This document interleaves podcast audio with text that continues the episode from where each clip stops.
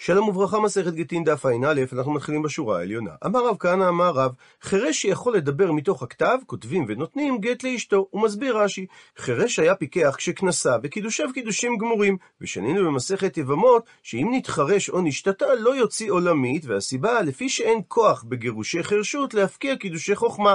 ועל מקרה כזה אמר רב, שאם יכול החירש הזה לדבר מתוך הכתב, זאת אומרת, שהוא יודע לכתוב על הקלף את רצונו, והוא כתב, כתבו ותנו גט לאשתי אתם פלוני ופלוני ומסר להם, הרי הוא נחשב כפיקח גמור, ולכן כותבים ונותנים את הגט לאשתו. ועל כך אמר רב יוסף, מייקה משמלן, מה בא רב לחדש לנו? תנינא, הרי שנינו את זה במשנה שלנו, שבמקרה שהאדם נשתתק, ואמרו לו, שואלים אותו, האם נכתוב גט לאשתך והרכין בראשו, אז בודקים האם הרכנת הראש מהווה אמירת כן, שבודקים אותו שלושה פעמים. אם אמר עליו לאו ועל אליהן, הרי אלו יכתבו וייתנו. עד לכאן הציטוט מהמשנה, ואם על פי הרכנת ראש ניתן לתת גט, אז ודאי שחירש שיכול לדבר מתוך הכתב, ניתן גט על פי מה שהוא כותב. אמר לי, עונה לו על כך רב זיירא, אילם כאמרת? האם אתה מקשה מהמשנה שלנו שדיברה לגבי אילם? שאני אילם. שונה הדין של אילם מאשר חירש שיכול לדבר מתוך הכתב, שכיוון שהאילם שומע הוא, הרי הוא כפיקח לכל דבריו. מה שאין כן, החירש שעליו מדברת הגמרא הוא תמיד חירש שאינו שומע ואינו מדבר, שבזמנם זה גרם שלא הייתה לו תקשורת כלל עם הסביבה, מה שגרם למצב שהוא היה נחשב כשוטה, ואם הוא לא יכול היה לדבר מתוך הכתב, אז רמיזה שלו לא מספיקה כדי להעיד שיש לו דעת, ולא ניתן היה לגרש את אשתו על ידי רמיזה, ולולא שהשמיע לנו רב את הדין הזה, לא היינו יודעים שחירש שיודע להביע את עצמו דרך הכתב נחשב כפיקח גמור. ומביאה הגמרא סייעתא לתשובתו של רב זירא דתניא, שכך שנינו בתוספתא ממסכת תרומות. אדם שמדבר ואינו שומע, זהו חירש, ואדם ששומע ואינו מדבר, זהו אילם, וזה וזה, הרי הם כפיקחים לכל דבריהם. ואין זה החירש שדיברו בו חכמים בכל מקום וישבו לשוטה, שעליו אמר רב כהנא בשם רב, שלמרות שהוא לא שומע ולא מדבר, אם הוא יכול לדבר מתוך הכתב, זה מוכיח שהוא פיקח, ולכן כותבים ונותנים גט לאשתו. ובדרך אגב שואלת הגמרא, וממאי ומהיכן אתה יודע, דמדבר ואינו שומע, זהו אדם הנקרא חירש, ושומע ואינו מדבר, זהו אדם שנקרא אילם, עונה הגמרא, דכתיב, הדבר נלמד מהפסוק בתהילים שאומר, ואני כחירש לא אשמע, וכאילם לא יפתח פיו. הרי שהחירש הוא זה שאינו שומע, והאילם הוא זה שלא מדבר.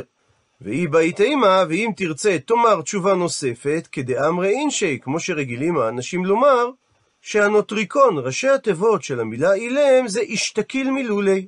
נלקח ממנו דיבורו.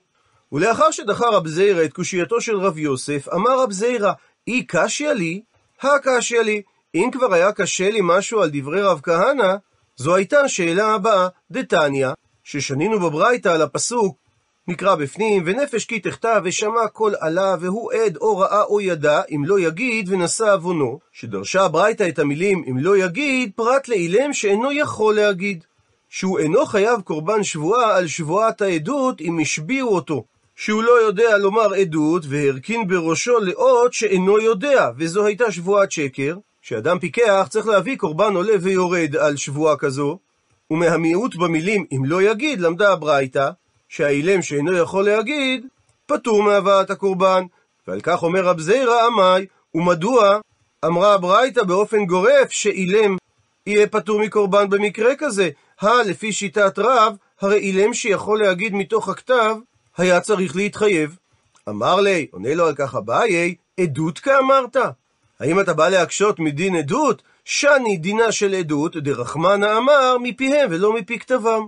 שהתורה נקטה את הביטוי על פי שניים עדים, ומזה למדו שעדות היא דווקא מפיהם של העדים, ולא מפי כתבם, שיש מיעוט מיוחד שלא מקבלים עדות מתוך כתב. ואומר רש"י בסוגריים שזה לא דומה לעדים החתומים על השטר שחתמו באותו יום שבוצע ההלוואה או המקח, שזו עדות שדרכה להיות בכתב. מקשה הגמרא מיטיבי קושייה ממקור תנאי על דברי אביי, שאומרת התוספתא כשם שבודקים אותו לגיטין, כך בודקים אותו למסעות ולמתנות ולעדויות ולירושות. והתוספתא מדברת על אדם שנשתתק והרכין בראשו שאמרה המשנה שבודקים האם הרכנת הראש שלו מהווה הבעת רצון, והרחיבה התוספתא ואמרה שזה תופס גם לעניין משא ומתן כדי שהוא יוכל למכור בנכסיו, ולדברים נוספים שהגמרא תפרש. ושואלת הגמרא, אז קטני מיית עדויות. הרי כתוב בתוספתא שאותו אדם שנשתתק יעיד עדותו מפי הכתב, וקשה על אביי שאמר שמעתה התורה שעדות היא דווקא מפיהם.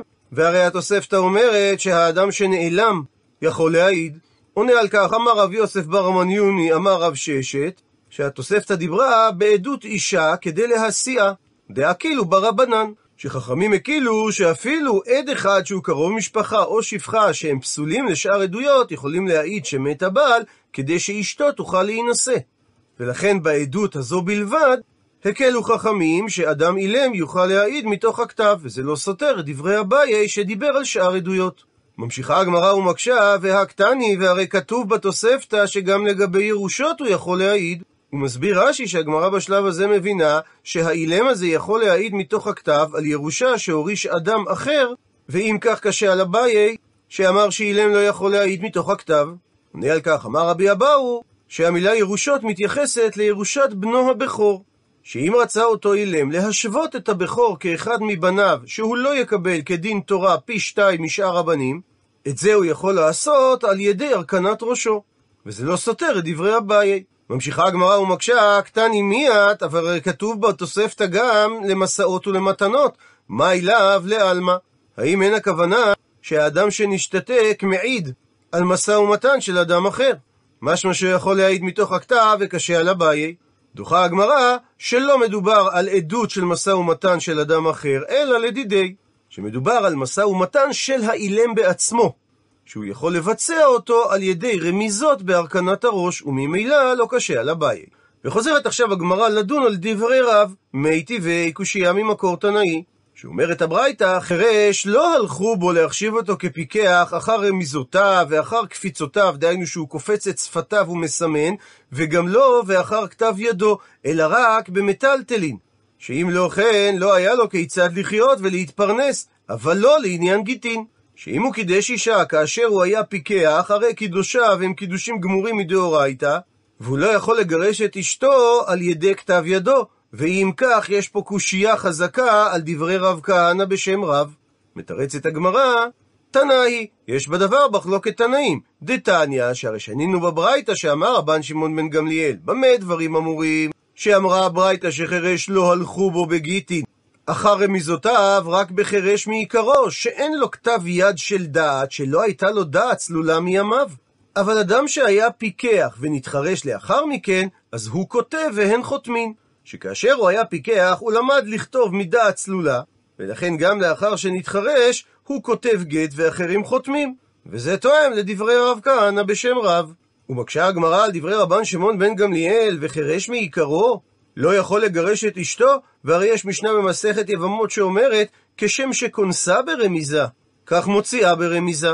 שכיוון שמדובר על אדם שהיה חירש מעיקרו, הרי הוא קידש את האישה על ידי שרמז לה להתקדש לו, מה שאומר שלא היו פה קידושים גמורים, אלא רק קידושים דה רבנן, ואמרה המשנה במסכת יבמות, שהוא גם יכול לגרש אותה ברמיזה. מתרצת הגמרא, אי באשתו הכי נמי. אכן אם היה מדובר באשתו, הוא יכול היה לגרש אותה בדיוק כמו שהוא קידש אותה, אבל הכא במאי עסקינן ביבימתו. שאחיו שהיה נשוי לאישה מדאורייתא נפטר ללא בנים, והיא נופלת לפניו לייבום, מדאורייתא, והחירש לא יכול לחלוץ לה לפי שאינו נכלל בלשון הפסוק ב- ועמד ואמר לא חפצתי לקחתה, שהרי הוא לא יכול לומר את הנוסח הזה. ולכן הדין שהוא כונס אותה לאישה ואינו מוציא אותה לעולם, שהרי הגט שלו יש לו תוקף רק מדי רבנן והוא לא יכול להפקיע זיקה דאורייתא. וזו המציאות שאמר רבן שמעון בן גמליאל שעליה דיברה הברייתא. ומבררת הגמרא את המציאות, יבימתו ממן, ממי בדיוק היא נפלה לפניו לייבום. אילם, האם תאמר דנפלה ללייבום מאחיו חירש, אז מדוע הוא לא יוכל לתת לה גט לאחר שהוא ייבם אותה? שהרי כשם שכניסתה לאחיו שנפטר הייתה ברמיזה, כך יציאתה מהיבם תהיה ברמיזה. שהרי קידושיה היו מדי רבנן, וממילא גם הייבום שלה מדי רבנן, ולכן יכול היבם החירש לגרש אותה מדי רבנן. ומדוע אמר רבן שמעון בן גמליאל, שבמציאות כזו חירש מעיקרו לא יכול לתת גט. אלא בהכרח צריך לומר, דנפלה לה מאחיו הפיקח שנפטר ללא בנים, שקידושיו היו מדאורייתא, וזיקת הייבום היא מדאורייתא, ובסיטואציה הזו, החירש לא יכול לתת לה גט מדרבנן שיפקיע את זיקת הדאורייתא. והיא באי תימה, ואם תרצה תאמר אפשרות נוספת בדברי רבן שמעון בן גמליאל, שלעולם דיברה הברייתא דנפלה לה לייבום מאחיו חירש, שלמרות שקידושיו היו מדרבנן וזיקת הייבום היא מדרבנן, לא יכול היה בם החירש לגרש אותה משום וגזרה אחיו חירש, עטו אחיו פיקח. גזרו חכמים שהאח החירש לעולם לא יוכל לגרש אותה, משום החשש שמא אנשים יטעו ויאפשרו לו לגרש אותה גם אם האח המת היה פיקח. מקשה הגמרא על התשובה הזו, אי הכי, אז אם כך, אשתו נמי. גם באשתו של החירש היה צריך לגזור שהוא לא יוכל לגרש אותה, משום החשש שמא אנשים יתבלבלו, שכשם שחירש יכול לגרש את אשתו, הוא יכול לגרש גם את יבימתו שנפלה לו מאחיו הפיקח. מתרצת הגמרא, יבימתו ביבימתו מחלפה, אשתו ביבימתו לא מחלפה. חכמים גזרו על מקרה שיש חשש שאנשים יתבלבלו בו, ולכן, אם מדובר על יבימתו שהיא אשת אחיו פיקח, שזיקת הייבום היא מדרבנן, אנשים יכולים להתבלבל שהוא יכול היה לגרש אותה אם היינו מתירים לו לגרש את יבימתו מאחיו החירש. אבל אנשים לא יחליפו ויתבלבלו בין היכולת שלו לגרש את אשתו לבין אי היכולת שלו לגרש את יבימתו. מקשה הגמרא על התשובה הזו, ומי גזרינן חירש עטו פיקח? האם גוזרים שיבם חירש לא יוכל לגרש את יבימתו מאחיו החירש? משום החשש שאנשים יבואו ויטעו שהוא יוכל לגרש גם את יבימתו שנפלה לו מאחיו הפיקח? הפכנו דף ואתנן, והרי שנינו במשנה במסכת יבמות. שני אחים חרשים שנשואים שתי אחיות פיקחות, או שתי אחיות חרשות, או שתי אחיות אחת פיקחת ואחת חרשת, ולחילופין, וכן שתי אחיות חרשות שנשואות לשני אחים פיקחין, או לשני אחים חרשין, או לשני אחים שאחד מהם פיקח ואחד מהם חרש. בכל אחד מהמקרים הללו, כיוון שבסופו של דבר, האחים או האחיות חרשים, אז הקידושים היו מדי רבנן ברמיזה, ולפיכך הרי אלו פטורות מן החליצה ומן הייבום, מפני שכל הקשרים באירוע הזה הם קשרים דה רבנן, וזיקת הייבום נדחית על ידי איסור אחות אשתו, שאיסור דה רבנן של אחות אשתו מפקיע את זיקת הדה רבנן של הייבום. אבל ממשיכה המשנה ואומרת, ואם היו שתי אנשים נוכריות, זאת אומרת שאינן אחיות, ומת אחד מהבעלים החרשים, אז השני אינו יכול לחלוץ מפני שהוא חירש או שהיא חירשת, והם לא ראויים לומר את נוסח המיעון, לא חפצתי לקחתה, או מעין יבמי. ולכן במקרה כזה הדין שיכנסו, דהיינו יבצעו ייבום, ואם רצו לאחר מכן להוציאן בגט, יוציאו. זאת אומרת שכאשר הן נוכריות ולא אחיות, האח חייב לייבם את אלמנת אחיו, מפני שאין אופציה של מיעון, שהרי או שהוא חירש או שהיא חירשת, והם לא שייכים באמירת המיעון. ומזה שאמרה המשנה שאם אחרי כן הם רוצים, הם יכולים להתגרש בגט, משמע שגט חירש יכול להפקיע זיקת קידושי אחיו החירש שנפטר. ומכאן הוכחה כנגד התשובה השנייה של הגמרא, שיבם חירש יכול לגרש את יבימתו שנפלה לו מאחיו החירש, ולא גזרינן, שהוא לא יכול לגרש אותה משום יבימתו שנפלה לו מאחיו פיקח. אלא אומרת הגמרא, מחברתא כדשנינן מעיקרא. ההסבר הברור לדברי רשב"ג בברייתא זה על פי התירוץ הראשון שהיבמה נפלה מאחיו הפיקח של החירש. וממשיכה הגמרא שאמר רבי יוחנן חלוקים עליו חבריו על רבן שמעון בן גמליאל שאפילו פיקח ונתחרש הם אומרים שהוא אינו יכול לגרש את אשתו אפילו אם הוא יודע לכתוב את רצונו. ורבי יוחנן בא לחדד שלא תאמר שרשב"ג מפרש את דברי תנא קמא אלא שיש פה מחלוקת תנאים. ואמר על כך אביי אף אנא נמי תנינא כך גם שנינו במשנה במסכת יבמות שאומרת שאם האישה נשתתת לאחר שנישאת, הדין שהוא לא יוציא אותה, דהיינו לא יגרש אותה. ואף על פי שאישה שהייתה פיקחת ונתחרשה, הדין שניתן לגרש אותה, שהרי לא צריך את דעתה של האישה בקבלת הגט, שהרי היא יוצאה לרצונה ושלא לרצונה.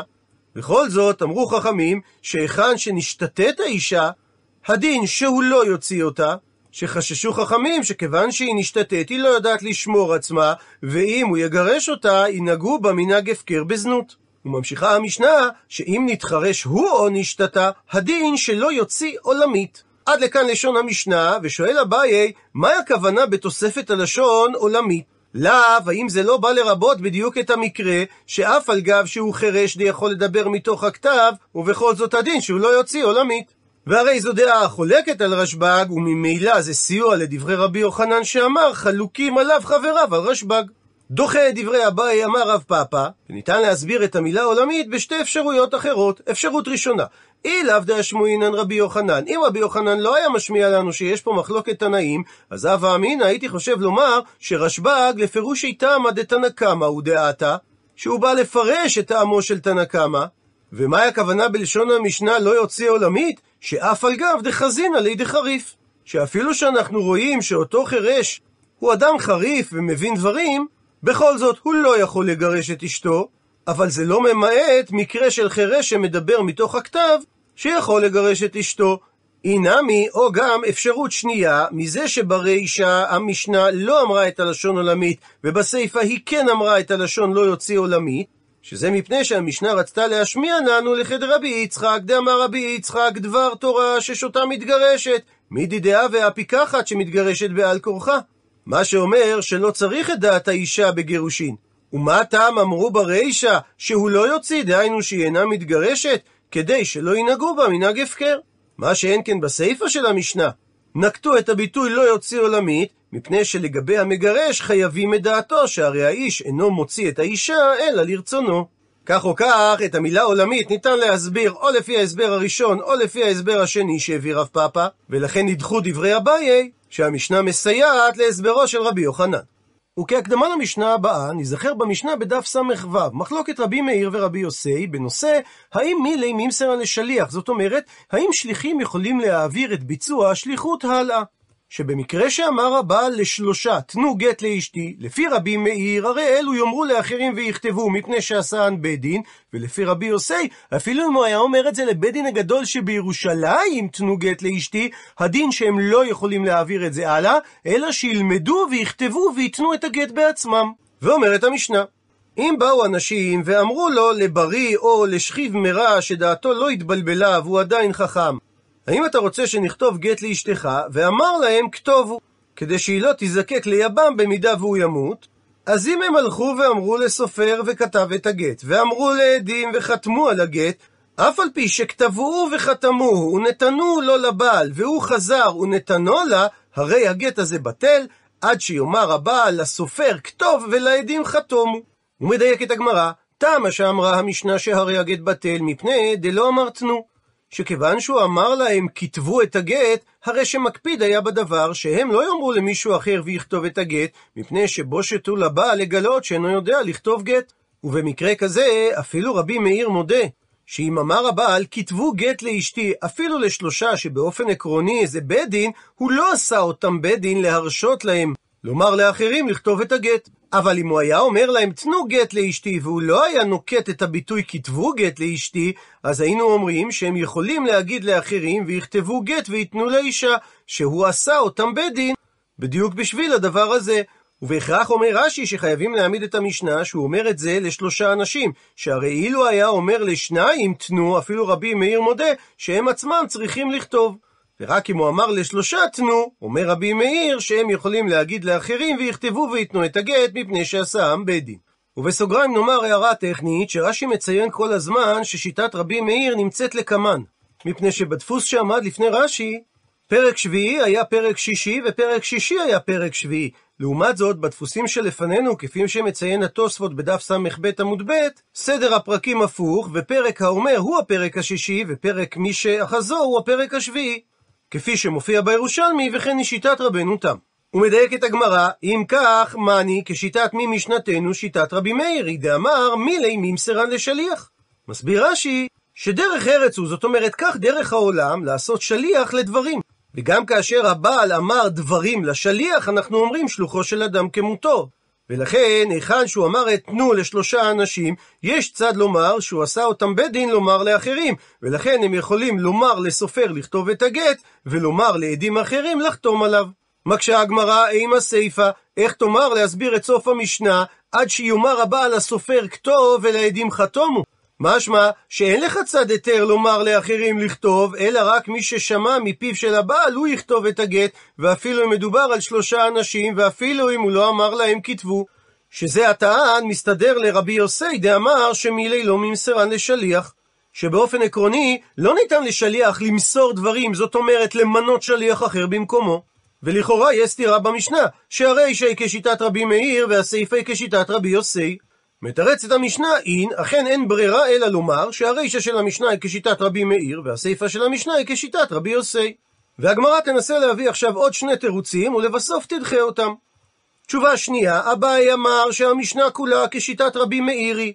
ואחא במאי עסקינן, וכאן בסיפא, שאמרה המשנה שהבעל צריך לצוות את הסופר בעצמו, ואת העטים בעצמם, ואם לא כן זה לא גט, באיזה מציאות מדובר? דלא אמר תנו בפני עצמו, אלא אמר כתבו. ועל פי זה, כך צריך להסביר את הסיפא של המשנה, שהאומר כתבו, אין הגט כשר, אלא אם כן הוא אמר את זה לסופר עצמו. מקשה על כך הגמרא, אי הכי, אז אם כך, עד שיאמר תנו מבעילי. שכיוון שלשיטתך אביי, המשנה היא בשיטת רבי מאיר, אז יש צד היתר לרבי מאיר שהבעל יאמר לאחרים, על ידי שיעשה אותן בית דין ויאמר להם תנו. אז אם כך, לשון המשנה הייתה צריכה להיות, שזה אינו גט עד שיאמר תנו בלא כתבו. ומזה הייתי מסיק לבד, שאם הבעל אמר כתבו לסופר עצמו, אז זה מועיל. ומזה שהמשנה לא נקטה את הניסוח שזה אינו גט עד שיאמר תנו, משמע שהסיפא מתייחסת גם למקרה בו הבעל אמר תנו, שאין השליחים רשאים לומר לאחרים לכתוב ולתת את הגט.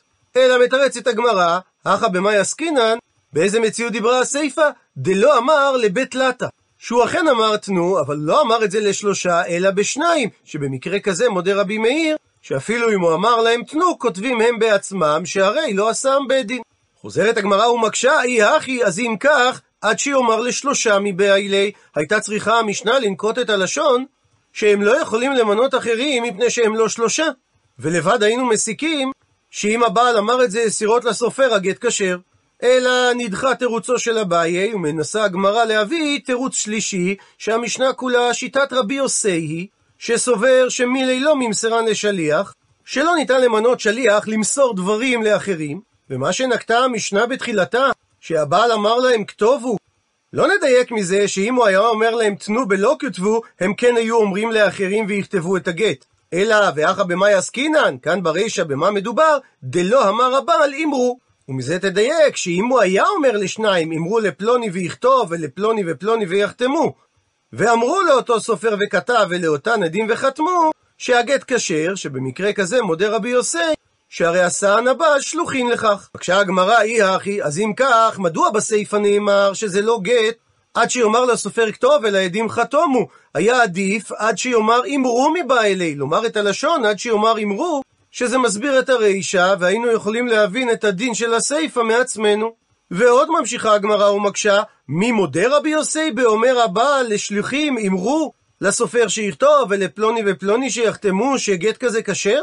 ואתנן, והרי שנינו במשנה בדף פ"ז, שאם יש לפנינו גט שיש בו את כתב הסופר ועד חתם עליו, כשר. ואמר רבי ירמיה, שוודאי לא ניתן לומר שהגט כשר על ידי חתימת עד אחד וכתב יד סופר שני. אלא, במקום לגרוס כתב סופר, חתם סופר שנינו. שכאשר חתם הסופר בגט כעד ועד שני עמו, הגט כשר. ואמר על כך רב חיסדא, מתניתין מאני, מיהו התנא של המשנה שמכשיר להכתיר סופר בגט? הפכנו דף, ואמר רב חיסדא שמשנתנו שיטת רבי יוסי, דאמר מילי לא ממסרן לשליח. כי אם המשנה הייתה כשיטת רבי מאיר שניתן למסור מילים לשליח, אז היה חשש שכאשר הבעל ציווה שניים אמרו לפלוני ויכתוב ולפלוני ופלוני ויחתמו וילכו אותם שליחי הבעל ויחששו לבושתו של סופר שכותב את הגט ויחתימו אותו על הגט בלא דעת הבעל ואז הגט יהיה פסול אלא בהכרח שמשנתנו היא כשיטת רבי יוסי, שכיוון שלשיטתו מילי לא ממסרן לשליח, אז אין חשש שיכתוב הסופר גט, אלא אם כן הוא ישמע את זה מפי הבעל בעצמו. ועל פי זה מקשה הגמרא, ואיסא על כדעתך, ואם היה עולה על דעתך לומר, שמודה רבי יוסי, באומר הבעל לשליחים אמרו, אז עדיין היה קיים החשש שנפיק מן החורבה. שבדיוק אותה תקלה, שבגללה הסיק רב חיסדא שהמשנה היא כשיטת רבי יוסי ולא רבי מאיר, תקרה גם לפי רבי יוסי, שהרי דזימנין דאמר לו הבעל לשניים, אמרו לסופר ויכתוב, ולפלוני ופלוני ויחתמו, ומשום כיסופא דסופר חי שיהיו מחתם אלי, ובא לא אמר אחי. ומשום שהשליחים יחששו שהסופר יתבייש, הם יחתימו את הסופר על הגט, והגט יהיה פסול, שהרי הבעל לא אמר להם לעשות כך. ומזה שרב חיסדא דייק שהמשנה היא כשיטת רבי יוסי, בהכרח שאין חשש לתקלה כזו, מה שאומר שרבי יוסי לא מודה באומר אמרו שהם יכולים לומר לאחרים לכתוב את הגט, אלא בהכרח שגם התירוץ הזה נדחה, ומחברת, וצריך לומר שהביאור הנכון בדברי המשנה, הוא כפי התירוץ הראשון שנאמר, שהרי שהיא כשיטת רבי מאיר, והסיפא היא כשיטת רבי יוסי. עד לכאן דף ע"א. למעוניינים בהרחבה, הבחינה הגמרא בין חירש מלידה לבין אדם שהיה פיקח ונתחרש. בסוגיה שלנו מבואר שחירש שלם נחשב לגבי דיני תורה כמי שאין בו דעת, וגם אם הוא יודע לבטא את עצמו על ידי כתיבה, אין די בכך כדי להוכיח כי הוא בר דעת ברמה הנדרשת כדי להתחייב במצוות. שיטות רבות ומגוונות ללימוד חרשים פותחו כבר לפני כ-180 שנה על ידי פרופסור ויקטור אוגוסט יגר, וגם הרשש בסוגיותינו מציין את בית הספר לחרשים בעיר וינה, בו לימדו חרשים מקצועות שונים כשאר בני אנוש. בדורות עברו, אדם שנולד חירש נותר נטול השכלה, והתפתחותו השכלית הוגבלה באופן שלא הייתה כל אפשרות ללמדו לכתוב. ומשום כך מבאר המהרש"ל בסוגיה שלנו, כי היא עוסקת בחירש שיודע לכתוב, זאת אומרת שכנראה מדובר בקטן שהספיק לרכוש את אומנות הכתיבה, ולאחר מכן הוא התחרש, ומאז נעצרה התפתחותו השכלית. כדי לחדד את הדברים, נדבר על אישה מפורסמת, הלן אדמס קלר. היא הייתה סופרת ופעילה חברתית אמריקאית שנודעה בזכות התמודדותה עם מגבלותיה, בהיותה חירשת עיוורת מגיל צעיר מאוד.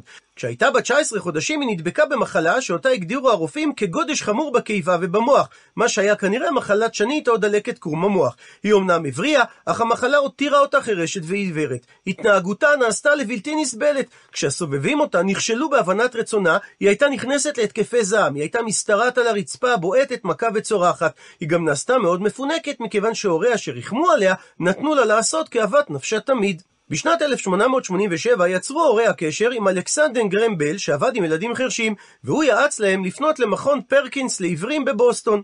המכון שלח אל קלר את אן סליבן כמורה, כדי שזאת תנסה למצוא דרך לנפשה של קלר, וזו הייתה תחילתן של 49 שנות עבודה משותפות. סליבן הייתה בת 21, לקוית ראייה וחסרת ניסיון הוראה, אבל הלן מתארת את יום ההיכרות שלהם כיום המשמעותי בחייה, וכך היא כתבה: הגדול בימי חיי הוא היום בו הגיעה אליי מורתי, אן מנספיל סליבן, אני מלאה השתוממות בזוכרי את הניגוד העצום שבין שתי הנפשות אשר נקשרו זו בזו ביום ההוא. סליבן הסתירה את עובדת מוגבלותה הפיזית מסובביה, ולא אפשרה להם לפגוע בהלן. היא תבעה וקיבלה רשות מאביה של קלר לבודד את הילדה משאר המשפחה בבקתה. משימתה הראשונה הייתה לחנך את הילדה המפונקת למשמעת. סליבן תקשרה עם קלר בעזרת מחוות במגע גופני, למשל הזזת ידה של קלר מחפץ שאסור לגעת בו, ובמישוש הפנים לגילוי הבעות פנים. היא ניסתה ללמד את קלר את שמותיהם של חפצים שונים, כשהיא מאפשרת לקלר למשש את ידיה בזמן שהיא מאייתת את שמות החפצים בשפת הסימנים. היא החלה במילה בובה, עבור הבובה שהיא נתנה לקלר, אך במשך זמן רב ראתה קלר בסימנים אלה משחק בלבד, משום שלא נחשפה לשפה כלשהי מאז גיל 19 חודשים. כמו כן היא התקשתה להבין את הסימנים משום שהיא לא הבינה שלכל עצם יש שם משלו. כשניסתה סליבן ללמד את קלר את המילה ספל, קלר הייתה כה מותשת עד שהיא שברה את הספל שהחזיקה. הפריצה הגדולה של קלר בתקשורת עם סביבתה באה כשהבינה שתנועות מסוימות שמורתה עשתה בכף ידה סימלו את המושג מים. לאחר מכן היא התישה את מורתה בתביעותיה לקבל את שמותיהם של כל העצמים המוכרים האחרים בעולם. לבסוף סליבן הצליחה להעניק לקלר כלים לחשיבה וללמד אותה לכתוב בכתב רגיל, ובגיל 13 הלן ידע לקרוא ברייל בשפות רבות, אנגלית, גרמנית, צרפתית, יוונית ולטינית. כשקלר הייתה בת 24, היא סיימה בהצטיינות את לימודיה בקולג' רדקליף, שם תרגמה בשבילה סליבן כל מילה בכף ידה.